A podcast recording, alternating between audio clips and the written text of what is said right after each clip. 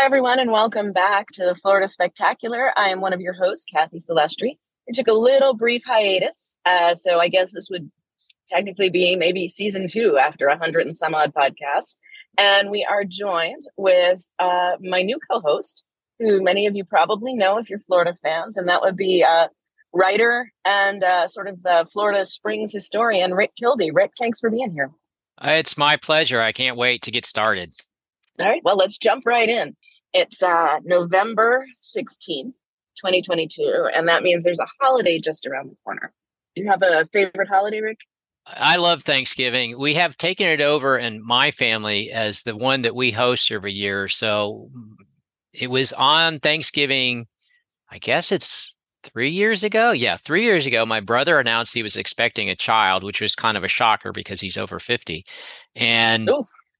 but it was right here at my house. And so my wife and I, as soon as the hurricane stop, we start get working on our house and working on our yard. And we, we usually have it outside. And we are vegetarians, but we that one time of year we usually have a turkey and um, indulge ourselves in turkey eating.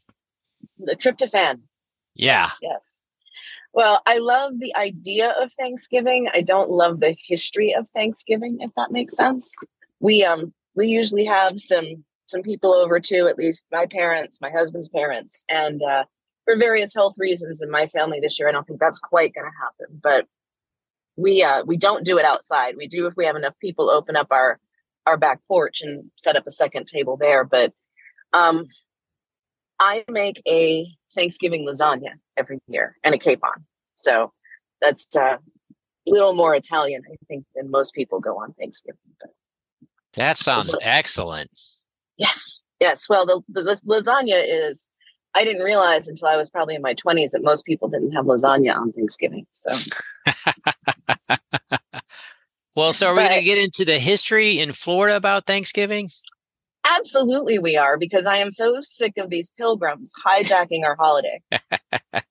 so we had uh, this. This this this greatly upsets people from the Northeast, but the first and the second Thanksgiving celebrated in North America both took place in Florida. And uh, I know, Rick, you know about all about both of them, but um, I'm fascinated that we, even in our Florida, you know, Florida historian Michael Gannon was uh, the one who really let the world know, hey, the first Thanksgiving was in St. Augustine in uh, you know, the 1560s, and it was Spanish, and there were no pilgrims.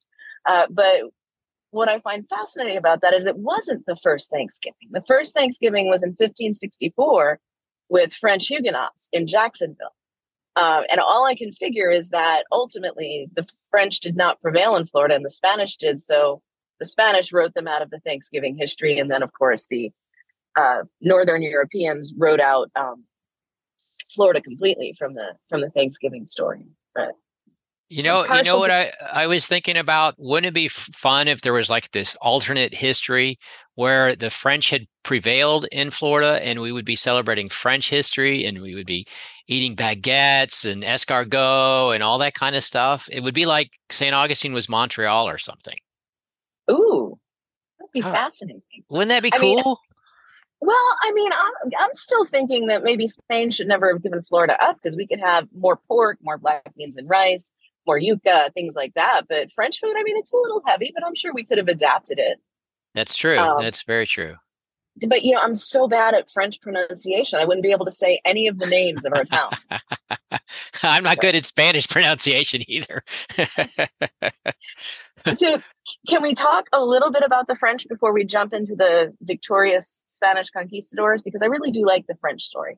Yeah, I know that they they had established. So there is debate as to whether it was in the St. Johns River near the near Jacksonville where they where Fort Caroline was the the fort that they ultimately established. Some people think it's actually further north in Georgia, but technically all of that was considered Florida at the time, so you we could claim it as being in Florida even if it was actually in Georgia. But I hear that that you know there was a hot new theory that maybe it was uh, up there but then people reacted to that and said no there's it really isn't true that it was really in jacksonville because there is like a fort caroline national monument in near jacksonville there is And you have to go down four different Fort Caroline roads to get to it. I went there and I my GPS, its little brain was going to explode. It's turn left onto Fort Caroline Road.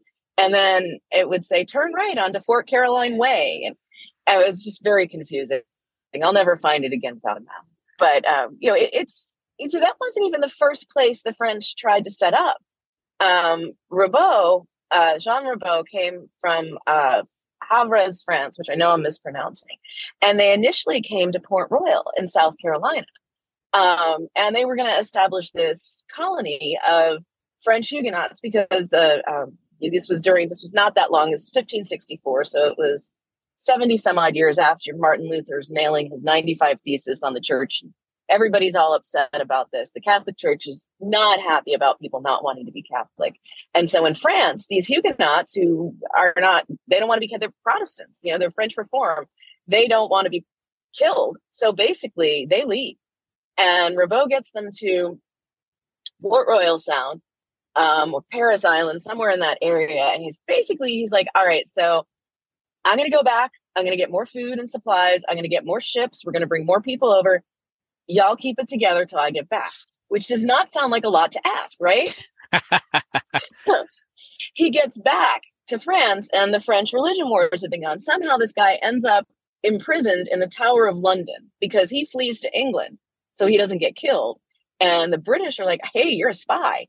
Throw him in the tower. Uh, so King Charles knows he has to do something. So what he does is he takes Ribault's first lieutenant, Rene Laudonnière, he's like, okay, go back over across the ocean, and uh, you you you know you got those guys waiting for you. Bring the ships, go. And you know we'll worry about this guy Ribault later. So Laudonnière shows back up, and uh, one little thing, keep it together. They hadn't managed to do. Um, they had um, turned to piracy. They basically it just all fell apart while he was gone. So Laudonnière says, okay, well, we're not going to stay here and he ends up sailing down to what some historians think was present day Jacksonville, mouth of the St. Johns River. He's like, well, things will be fine here.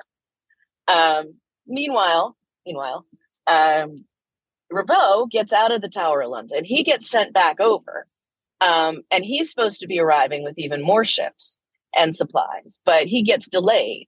And by the time he gets back there, I mean, it's just really not a great scene.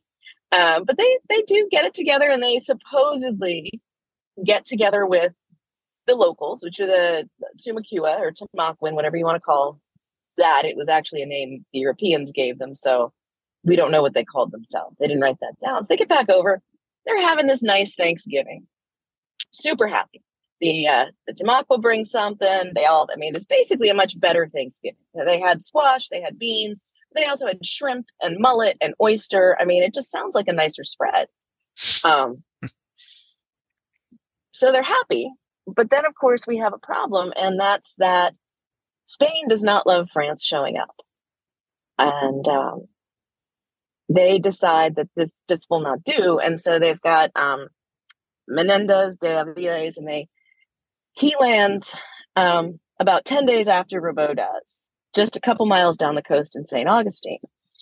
And they both, you know, that wasn't an accident, right? Like that was by design. get the French out of our country because now Spain has claimed, like, honestly, most of North America in in the name of the crown. So um, Menendez gets over, he lands, they celebrate a feast of Thanksgiving, and um, then he sets out for Fort Caroline to get rid of the French. And Ribault, meanwhile, is coming south because he's going to attack Spain, which I think, you know, looking back, Spain before 1588, you don't just go out and attack a Spanish fleet. But this is what this guy was going to do. And uh, the problem is, he had been in the Tower of London and didn't really understand Florida weather. So he just thought it was a little storm. He runs into a hurricane, ends up shipwrecked with his men, they think somewhere near Daytona Beach. Um, meanwhile, Menendez knows the weather better. He gets up to Fort Caroline. They kill hundreds of the French and um, spare the women and children and a few others because basically the Spanish say, well, are you Catholic? Will you say you're Catholic? And they said no. They anybody who said no got killed. Um, so Rene Laudonnière is still up there. He takes the women and children, hightails it out of there, goes back to Europe. Menendez goes down finds Ribault wherever. Somehow he managed to find him off the coast of Florida, and uh, basically says, uh, "Will you surrender?" And Ribault supposedly thought, "Well, this will go easier on me," and it did not. So that was the end of the French colony, and that's why we have a Spanish Thanksgiving, which I'm sure you can talk more about. That's also why they we have a Matanzas Inlet and a Fort Matanzas because Matanzas means massacre. Massacre in Spanish. It is interesting how they interpret that history when you go to St. Augustine and places because you know for a long time people like Menendez were like conquering heroes and you can still find statues of Menendez and St. Augustine as the founder but if you look at it from this point of view you know he he killed a lot of people you know after they surrendered he you know oh yeah cut, was, cut their heads off and stuff he's like well if I surrender he'll get mercy and and, and Menendez was like no that's not how this works Oh. My my favorite thing about this story though is Jacques Lemoyne, who was a so you know they brought over all these people to you know um, who knew about animal husbandry and agriculture. They were going to establish New France, and including that was artists. So Jacques Lemoyne was an artist, and somehow he managed to get back to Spain I mean, back to France, and he had these watercolors that he painted in Florida. Eventually, supposedly, the watercolors went to a, guy named Theodore de Bry, who was an engraver. Was he German or I can't? No, he's Dutch, and he made these engravings that we still have today, supposedly of the Timucua and all these other indigenous people. But he also uh, embellished them quite a bit, so there's things like mountains in the background. But I love that because you know, it's kind of like telephone tag. It changes a little bit with every generation, but it is kind of a visual record of what it possibly looked like at that time. Well, and it's fascinating too because some of them, um, and I believe that Lemoyne went back with Laudonnière, but some of them were destroyed in the attack. I mean, they, they didn't all make it. So some yeah. of them, when Lemoyne got back, he redid them from memory. And I liken that to um, taking a picture of the fish as you pull it out of the water on your fishing pole or just drawing a drawing it when you get back later. And you know it's uh, also some of those drawings were basically for the crown to give them more money. So you know that's why that one of them i think has like a 50 foot alligator or something. I could just picture them showing the king and saying look look at this. Look at what you sent us to do. We need more ships. We need more gold. You've got to send more stuff with us yeah, um, I, that makes a lot of sense. I forgot that he had to do them from memory. I know that one of the things they think is accurate is that they showed the indigenous people with tattoos, and we do believe that they they did have tattoos, which is a cool detail. Well, it's it's interesting to look at some of the portrayal, and um, you know, there's some so just some of the things he almost made these people sound or look as though they were almost supernatural. Like they show there's some, if you look at the detail where they show the Timucuan um, twisted in ways and their bones moving in ways that just ours never would, like with their arms behind them. And it's it's a very uh, fanciful thing, but I love looking at them, even though I don't find them to be quite that accurate. It's the 50 foot gator that really gets. Um, I love that yeah. one. The the 50 foot gator one is super cool yes. Um, but you know, I, I Dave Scheidecker, who is uh, the lead historian down at uh, the Seminole Tribe of Florida, we were talking about this earlier this week, and I asked him. I said, you know, the Ribault Society, because there's a Ribault Society, fascinating website, and they are pretty clear that of all the people to come to North America, the French were the best. Because the French, unlike the Spanish and unlike the Pilgrims, and unlike the Puritans who came later, the French were the only ones who didn't come with slaves. And the French didn't really want too much other than religious freedom. They didn't really want to take over the whole continent. And so in talking to Dave about the history, I said, Is that is that true? He goes, Well, I don't know exactly how true that was. He says, but I will tell you that their oral history, he said that their oral histories that the tribe has, anything they've heard is that the French were the least objectionable. Like if you had to deal with a white person, the French were the best. Yeah, I, I, you know, the the uh, there are records of when the Spanish started coming over here that there had been people who had escaped from some of the islands of the Caribbean, and that the Spaniards already had a reputation, so that when people like Ponce de Leon got here, they knew they were Spaniards, they knew the reputation, and they, you know, they met with hostile indigenous people because they knew how cruel they could be. Oh, yeah, I mean, yeah, I mean, Hernando de Soto was, I mean, he was a shithead I don't know how else to describe the guy. Um, he apparently, the only way he could control the locals is he told them he had them convinced somehow he was a god.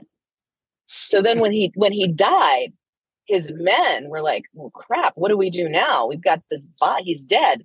And the Indians, they knew it was going to be bad for them.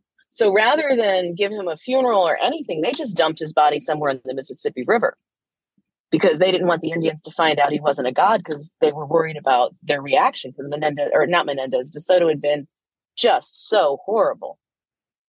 Um, but yeah, so the French I could see maybe were better. The Spain, the Spanish were and the Puritans were not great either. I mean, jumping ahead to 1621, when we had the first British sanctioned Thanksgiving, I guess, um, you know, that's that's not a great retelling either because there's a lot left out of it. But you know, it's it's I, I like to think the Spanish Thanksgiving is better. I I'm almost in Team France. If we had to pick a first Thanksgiving, I'd go with Team France because it so seems like the least bloody. So your first choice is Team France. Second choice would be Team Spain, and then third yes. choice Team England. Yeah, I mean, I don't even think England's a choice for me as far as I'm concerned. But yeah, um, so so we'll go back to Saint Augustine, but I want to real quick. How did we get from Spanish Thanksgiving, French Thanksgiving to these pilgrims? Some God knows how many decades later. I'm not so great with math. 1621 minus 1564. How did we how did we erase all that history? And so I got really interested in this because you know Thanksgiving is um, when the French landed and when the uh, Spanish landed. It was it was a religious thing. It was a massive Thanksgiving. It was a celebration of giving thanks. It was a you know, get into the the meaning of Eucharist, the word Eucharist, which is a Catholic thing. Um, it means basically thanks, Thanksgiving. It's it's a ceremony. So how did we override that and get to the pilgrims? And um, do you know this? Do you know why? No, I mean, I mean, my what I've always believed is just because you know our history is so Anglo-centric. You know that you know they were, you know, it's New England and the 13 original colonies are all settled by the English for the most part, and that you know we view the our history through that lens, and that you know Florida, for all intents and purposes, even though there were people here and there was a settlement here, you know, that history was overlooked for a long time. Yeah, I mean, I always thought that was a lot of it, and I think a lot of it was. You know, history gets written by the winners, yeah. and when the so-called thirteen original colonies, uh, which there were more than thirteen, um, mm-hmm. when they said, "Well, you know, screw you, King George," East and West Florida was like, "No, you know what? We're not. We're not into this. That's insurrection. We're going to hang out with the crown." And I feel like we've just been punished for the past 300 i mean basically there's never been a war florida's been involved in that's worked out well for them which brings me to what i think is how it became official that the pilgrims had the so-called first thanksgiving and that was because in 1863 abraham lincoln you know, he's dealing with a very he's got a civil war everybody's divided it's horrible um, he's not polling great. Fox News hates this guy. um, and and uh, he's like, well, what am I going to do to unite the country? So he says, well, I'm going to make Thanksgiving a national holiday. And I think part of why they might have selected Plymouth was because in 1863, if we had picked either of the first two real Thanksgivings, it would be Abraham Lincoln saying, let's have our official annual holiday in um, in a state that has seceded from the union. Like I just can't see that being something he would he would want to do. You know, it, it just doesn't seem right. Um, like like he's like ah, because he was trying to pitch this idea of the pilgrims and the Indians coming together as the North and South will be reunited again. But it was just basically bad optics. I think Flo would have been a horrible PR choice because it was currently not part of the United States.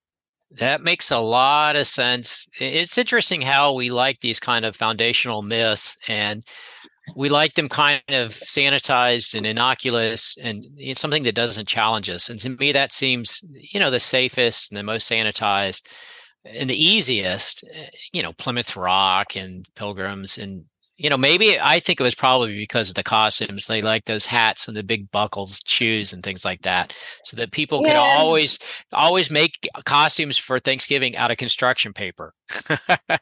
that's that's it's a construction paper holiday. That's exactly how I think of it. Oddly enough, Rick, uh, President Lincoln was not successful in getting oh. it made into a national holiday. JFK did it, but by oh. that time, we had, we had had almost hundred years of people, you know, because Lincoln's the one who put this out there in the ether. Well, Thanksgiving is in November. I mean, I believe the French Thanksgiving was in June and the Spanish Thanksgiving was in um, September. September, yeah.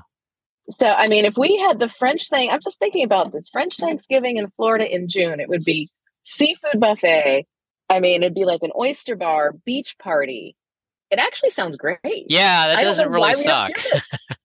I mean, I think this is something we should start doing every June. It would probably rain though. About four o'clock, the afternoon thunderstorm would roll in. So you'd have to duck inside, but then it would be over, and then you could go out again. So maybe it's like you start and you do it at lunchtime. You go inside and have a nap, let the thunderstorm roll through, and then afterwards you go out and have fireworks.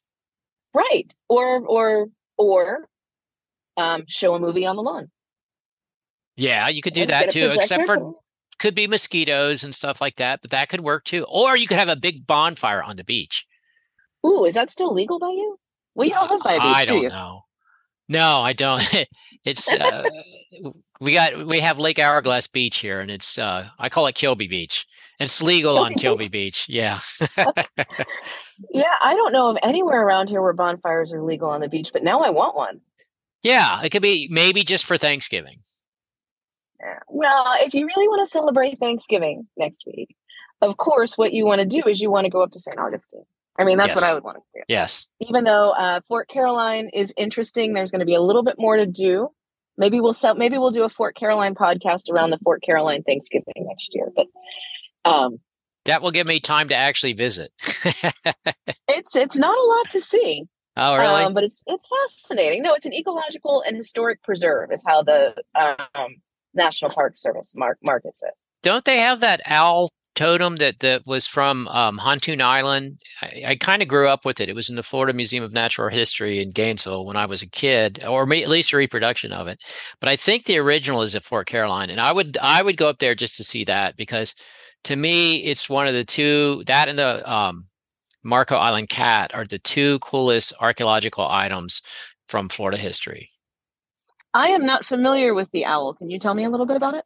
In the 1950s, so Hontoon Island is uh, in the, on the St. Johns River off of DeLand. In the 1950s, they were dredging it and they found something in the mud that had been preserved because the anaerobic conditions on the bottom of the river. And it looked like, you know, a post or something. But when they looked closer, it was this giant owl totem. And they believed that it, effigy, I think is a better word than totem. And okay. they also found a small one of an otter and then a small one of something else. But they believe that these kind of, uh, they're not sure, but they think they maybe signified clans or something. They would have been placed right there on the river. So as you're going up or down the river, you see that this is the clan of the owl or the clan of the otter or something like that. Uh, there's a whole lot written about it. And I remember one of the things we did when I was a kid was go to the Florida Museum of Natural History, and it was right by the door. But it could have been a reproduction. I'm not sure, but it still exists. It's very important, and I'd love to see it again because it's been decades. That's fascinating. You know, every time I hear about about an artifact like that, I think, well, shouldn't it be back with the descendants of the the people? But that's a whole other can of worms. Yeah, um, that's a good. Fort Caroline. That's an interesting question, actually well, it's it's like the Indiana Jones thing, right? Like where he says that belongs in a museum, and it's like no, it belongs with the people the British took it But it's it's a it, it's a whole other podcast. Fort Caroline is um, Fort Caroline is is not um, it's not like St. Augustine. Okay, it's not like the Spanish Quarter where you go get fudge and all that. But I mean, it is a nice piece of open space, and they've done their best to try and interpret what the fort might have looked like. They're they're pretty clear um, if you ask, uh, that this is not, you know, those are not the actual fences from the fort, which it's weird because it's the only fort I know of in Florida that is, um, well, it'd be probably because it's a reconstruction. It's not like tabby or coquina, it's basically wood. And we don't have a lot of those remaining. You probably why reproduction. Yeah, there, there's um, a reproduction of Fort Christmas here in Orange County. This gotta get out there. It's the second Seminole cards this year. It's the second Seminole War era fort. Um, you know, it's it's not a lot to see. It's a bunch, you know, looks like a log cabin kind of. Um, well, it's like a log cabin in the middle with a fence, you know, made out of logs on the outside. But it is quite interesting, actually. And I don't know if if there's other reproductions. Actually, I think there's one in Ocala of Fort King. Uh, but you know, there was this whole line of forts throughout Florida in this in the Seminole Wars. Yeah, that's that's um you know, fort this and fort that, and it was really the only thing we ever had to worry about in Florida. I think we're um, we're off topic. Well, because we were trying. We are off topic. it was it was the only thing we worried about because we were trying to do a hostile takeover, which is not what Thanksgiving is about. Um, no. So, putting a pin in Jacksonville until the first Florida Thanksgiving in the summer, St. Augustine. Um, you can go there and see, of course, this giant, giant cross next to the Catholic Church where um, again, I don't think they know that's where the Spanish landed, but that is where they are saying it happened. So, uh, so supposedly, so the one thing I think that was missed in your wonderful telling of the French story is that Menendez knew that they were there, and they actually had a naval battle out somewhere off of Jacksonville that you know didn't result in anything.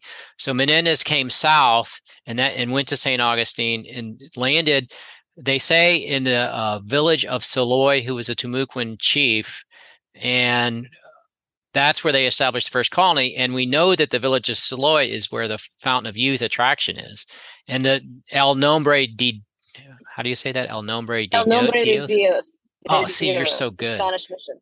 It that is just south of the Fountain of Youth. So there is actually a marker there that you know they have created for the first math mass in North America it's interesting. I mean, it's it's there. I don't know when people travel to St. Augustine. I never know what they're looking for. You know, I, I don't know why people go to St. Augustine. I know that there's history there, and people want to see Fort Matanzas. Um, they go to the fountain, the alleged fountain of youth. Well, I mean, there's a fountain of youth in every county, pretty much, right? Any place for the spring. There you go but I mean, there's a lot to do in St. Augustine. I know people love to walk that Spanish Quarter. By and large, I don't like to spend time in the Spanish Quarter. I see. Yeah, I generally stay away from that because it's the busiest place. Then there's tourists everywhere, and it could be anywhere in Florida. You know, it's a big tourist corridor, and you know, I go there for the history. I love this the off beaten path streets with you know art galleries and you know cobblestone streets and the cool architecture. That's what I'm there for. I I avoid that stuff like the plague. I I was there a couple times now. There's an area of St. Augustine called Lincolnville. And I am fascinated by it because it's one of these places that is um, very infrequently visited, I think, by most people. It's uh, on the other side of what is that, King Street, that um, is kind of the edge of the tourist area. And uh, mm-hmm. it's the historically black area of St. Augustine. And it started when uh, people had to free their slaves. These slave owners told all the all the local slaves to meet um, at a certain place, and they basically said, "Okay, well, here's where you live now." I mean, I'm not clear on exactly how it happened, but what what the result of that was is um, the black community there lived in this area. They initially called it Africa, and then, of course, after uh, Abraham Lincoln was assassinated, they changed it to Lincolnville, and all throughout uh, Jim Crow Florida, all throughout all that segregation, uh, there was this thriving Black community. And, um, you know, I'm, I'm certainly a fan of integration. I don't mean to sound like I am, like this was good. Um, but the community was strong enough that they had their own doctors, their own dentists, their own businesses. And it uh, ended up, it's just a really interesting place because they have these beautiful old Victorians um, and I always encourage people to go there. It's part of the African American Heritage Trail. There's the Lincolnville Museum, which is excellent, um, and they have some wonderful programming. And uh, you can walk around and you can see it getting gentrified as it's happening. Um, because what's what's happened obviously is as we've as we've integrated, which is a good thing. Uh, black people can live anywhere; they don't have to live in in certain areas. And so as the moms, the dads, and the grandparents are dying, the younger kids maybe don't want to move back. So they they sell the house. And what you're seeing is essentially an influx of wealthy people coming in buying these two-story Victorian homes. And they're they're certainly, you know, renovating them and and seems to be trying to keep true to the character. But you're losing something in that community that once it's gone, you'll just have to read about it. You won't be able to see it. Uh, yeah, I see that at different places throughout Florida. You know that that as we continue to grow and continue to develop stuff, you know that's prime real estate. That's right near the heart of the city, and we just keep getting pushing and pushing, getting closer and taking some of that over. I see it here in Central Florida. You know, we have the historic black community of Eatonville, you know, so Maitland is pushing and pushing to the edges of Eatonville. And uh, in Winter Park, there's a historic black community called Hannibal Square. And the same thing is happening there in West Winter Park that, you know, a lot of the families who have lived there going back to the 19th century can make a lot of money selling their property and then having their little house torn down and replaced with a stupid little McMansion. And so you see these historic black communities all over the state starting to slowly disappear a piece at a time. Uh, and it is sad. I've been to that museum there and I highly recommend it. They do a great job of interpreting the history there. And there is a wonderful um, I wonderful is not the right word, but a fascinating civil rights story in Jacksonville. Martin Luther King went there and was actually thrown in jail um, in St. Augustine. And you know, there's uh, famous incidents at the, I think it was the Monson Motor Lodge or Monson Motor Inn, where um, African Americans were mm-hmm. attempting to swim in the swimming pool, and the hotel manager came out and threw muriatic acid in the pool in the pool while they were in there, and it made headlines and really helped um, the civil rights movement because the publicity got. Yeah, and that's that. Um, that is now, I believe, a Hilton. That hotel yes. with the pool. Yes, and they have uh, they do they do acknowledge that that history there because that was a that was a horrible horrible defining moment. Um, just how how hateful people could be.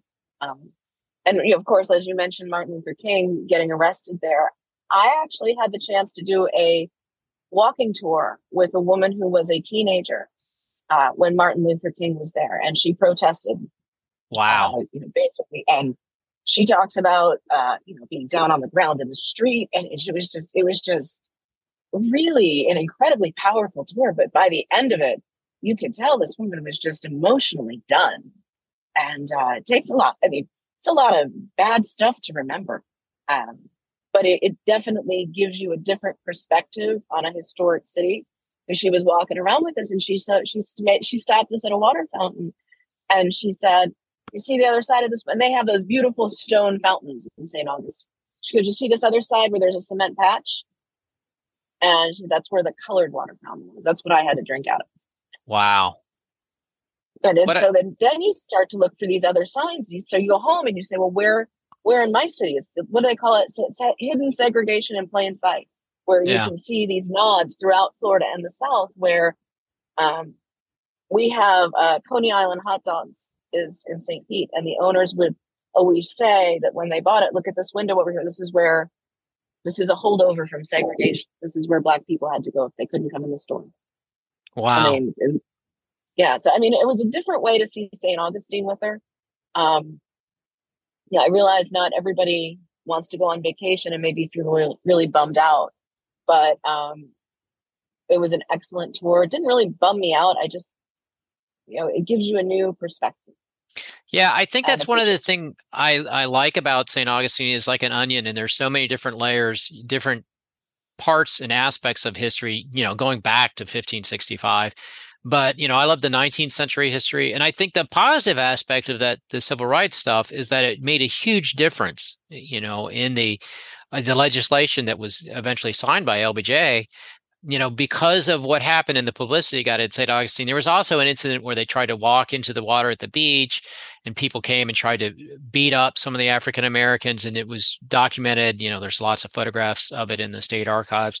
You know all that stuff helped move the bar because I, I, think because people knew the St. Augustine and it was it was publicized. You know, there's a famous incident in Jacksonville. Um, axe handle Saturday or something. Um, yes. didn't didn't get nearly the publicity that the stuff in St. Augustine had to do, and a lot of that goes back to the celebration of the quadricentennial, which is the 400th anniversary of the landing of Menendez to tie everything up, and they weren't talking about African Americans enough, so you know there was all this federal money that was going to come down and be used as part of the celebration and the african american community said you need to tell our story too and that's how that all started coming about. No one wants to acknowledge that the people who came to north america um, seeking whatever they were seeking maybe were not always great people right? And, and it's important that you tell that story that black people have a history going back to the 1500s in what is now the United States. And you have to tell their side of the story, you know, and, and it's it's a very different story than anybody who looks white grew up with, right? It's it's yeah. Um, it's not necessarily you think about the Thanksgiving dinner with the Spanish or with the Pilgrims. Um, they both had slaves. I mean, so that's a Thanksgiving. The very other than the French, you know, the second Thanksgiving, the Spanish one, and the the one in New England, um, you know, they have this other history with. Um, so, I mean, St. Augustine is a good place for for layers like that, as you said, because you can do as much as or as little, I think, of that as you want to. And I, I do think they do a great job of um, telling the story of Black history in St. Augustine. Another place is Fort Mose, and they have a wonderful interpretive center. And actually, I think they have uh, a series of concerts coming up next year that uh, outdoor concerts that the lineup looks outstanding and the museum is really good and unfortunately you can't really see the fort because it's an island that um, is kind of out in a marsh but there is a boardwalk you can go out and it's very beautiful and tranquil and it's kind of to the north of, of town just off of us 1 and another wonderful site and they have reenactors there who do a terrific job of telling the story there and you know i don't know that many people know that at one point, if you were willing to convert to Catholicism, the Spanish, you could be an escaped slave and, and live as a free man in St. Augustine. And Fort Mose was kind of a, a, beacon of that freedom. And, you know, the people who populated that fort were uh, escaped slaves who became free persons when they came to St. Augustine. Yeah, I mean, I think uh, I'm hitting the slavery thing pretty hard, but I think it's important to note that um, the Spanish and the Pilgrims had very different ideas about slavery because the Spanish, all slavery is wrong. Let me let me just say that. But the Spanish believed in something called manumission, which means that basically you might be born a slave, but you don't have to stay a slave, uh, which is not something that New England had. Um, so when Spain ultimately went back to the United States or went to the United States, and that had to just be harrowing for any any free people of color living in in Spanish Florida because that was that that immediately removed their personhood. Yeah, so so just to read for people who don't know, Spain controlled Florida for hundred, hundreds of years, and then it went to the British for a couple decades, then went back to the Spanish for a I can't remember how long, a few until was in 1821 when it became United States colony. And I think a lot of those people at both ends of both Spanish periods, uh, a lot of the the indigenous people who were part of the Spanish community and the uh, black people who were part of the Spanish community ended up fleeing to Cuba when the British came over and then became a United States territory. Yeah, it's it's um Florida's very conflicted if you look at us through you know our history where we were Spanish um, then we were British briefly. British split us into two colonies. Um, then we were Spanish again, and then the Spain basically just decided that the United States was just too much nonsense. Um, you know, we were we were not doing great things. Let's put it that way. Um, but you know, Saint Augustine. I don't think there's a whole lot in Saint Augustine that talks about the period of time where it was under British control, unless I'm missing something, Rick. Is there anything like that there? I actually, when I was working on my book, uh, you know, I wanted to talk about the British period because the Spanish never really encouraged settlement. You know, they they saw Florida as important for keeping their fleets safe as they, you know, jumped in the Gulf Stream and went back to Europe. And so they saw the strategic purpose and, they also had a series of missions you know um, going from florida up into the carolinas. And you know that was kind of con- to control the indigenous population and to protect their fleets. But the british really saw an opportunity for people to immigrate from england and to colonize florida. And so that's kind of where i wanted to start my story. So i went looking for remnants of the british period and there are a few buildings that still exist uh, I think Government House started as a Spanish building and then it was kind of remodeled during the British period. And there's a building that was a bakery that is kind of by the National Cemetery. If you go south on the waterfront, there's a a very interesting national cemetery that a lot of people don't know about there. And there's a small building with a marker on it that was a bakery that go dates back to the British period, which was 1760 something to 1780 something but that's that's about all you can find as far as i know. It's uh yeah st augustine doesn't identify as a uh british settlement at all. Um i don't i don't I, I don't think there's a whole lot there. I'm amazed you found that um but so what what is uh what is your take i have to ask since you wrote the book literally about florida springs what is your take on the fountain of youth attraction in st augustine do you go do you drink the water so, okay, this is a kind of long story if you can handle it. Uh, I'm here. Years ago, before I was married, I was dating someone who moved here and I was trying to make her happy.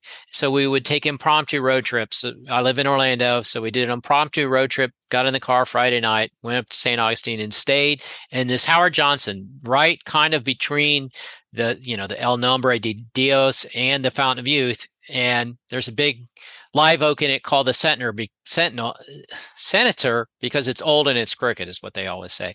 But we got there at night and the Fountain of Youth attraction was closed. And so this girl I was dating wanted to break in and explore the Fountain of oh Youth. Oh my God. I do not trespass. so I put my foot down, but I had this itch to go there. And I but I have been indoctrinated by growing up in Florida that you don't go to these tacky tourist attractions. My dad instilled that in me that those places just wanted to take your money. So, about a decade later, I'm in St. Augustine, staying in that same hotel with my family for Thanksgiving. We had decided to have a, a family Thanksgiving there, and it was wonderful. I remember there was a beautiful sunrise with that big cross behind it. It was one of the most beautiful photographs I've ever taken in my life. But I decided I would go to the Fountain of Youth.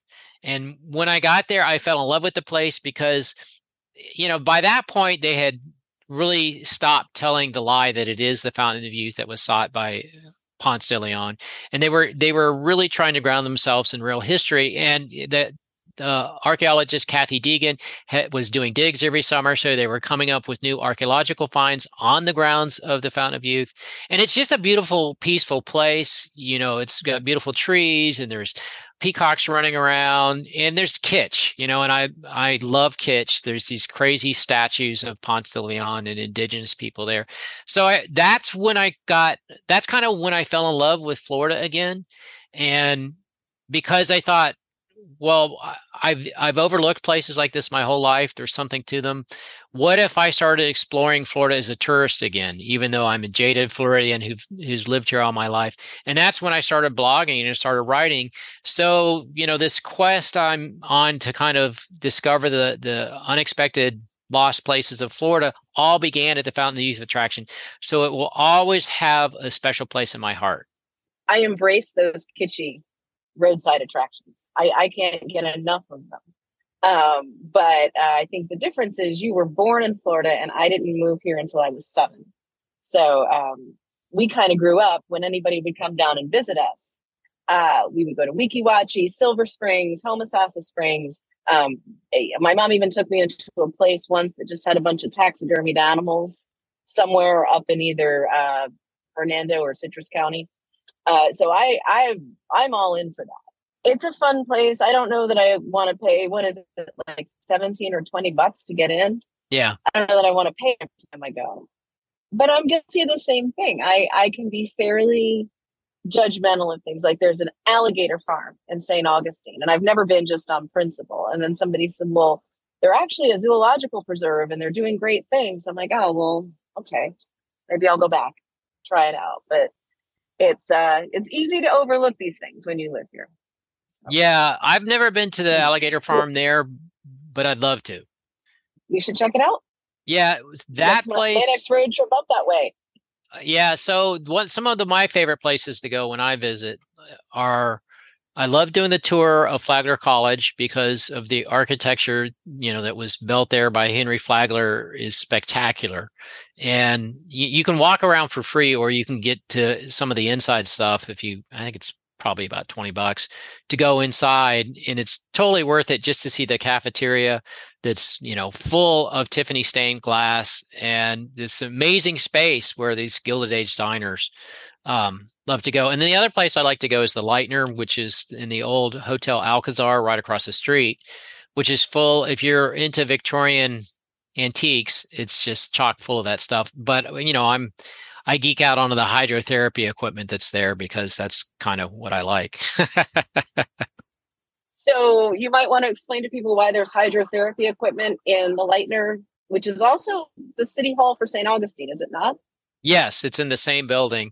And there's there's a cool little art gallery there too that last time we were there we bought a ton of paintings. The guy had just bought somebody somebody was moving out west and selling all their inventory, so we had these beautiful oil paintings for very cheap. Uh, so Flagler built that kind of originally to be just kind of uh, recreational facilities for the Hotel Ponce de Leon across the street, but eventually it became a hotel as well because there was the need for it. And you know, part of the the draw of that day was um, hydrotherapy. They called it the water cure that people love to do.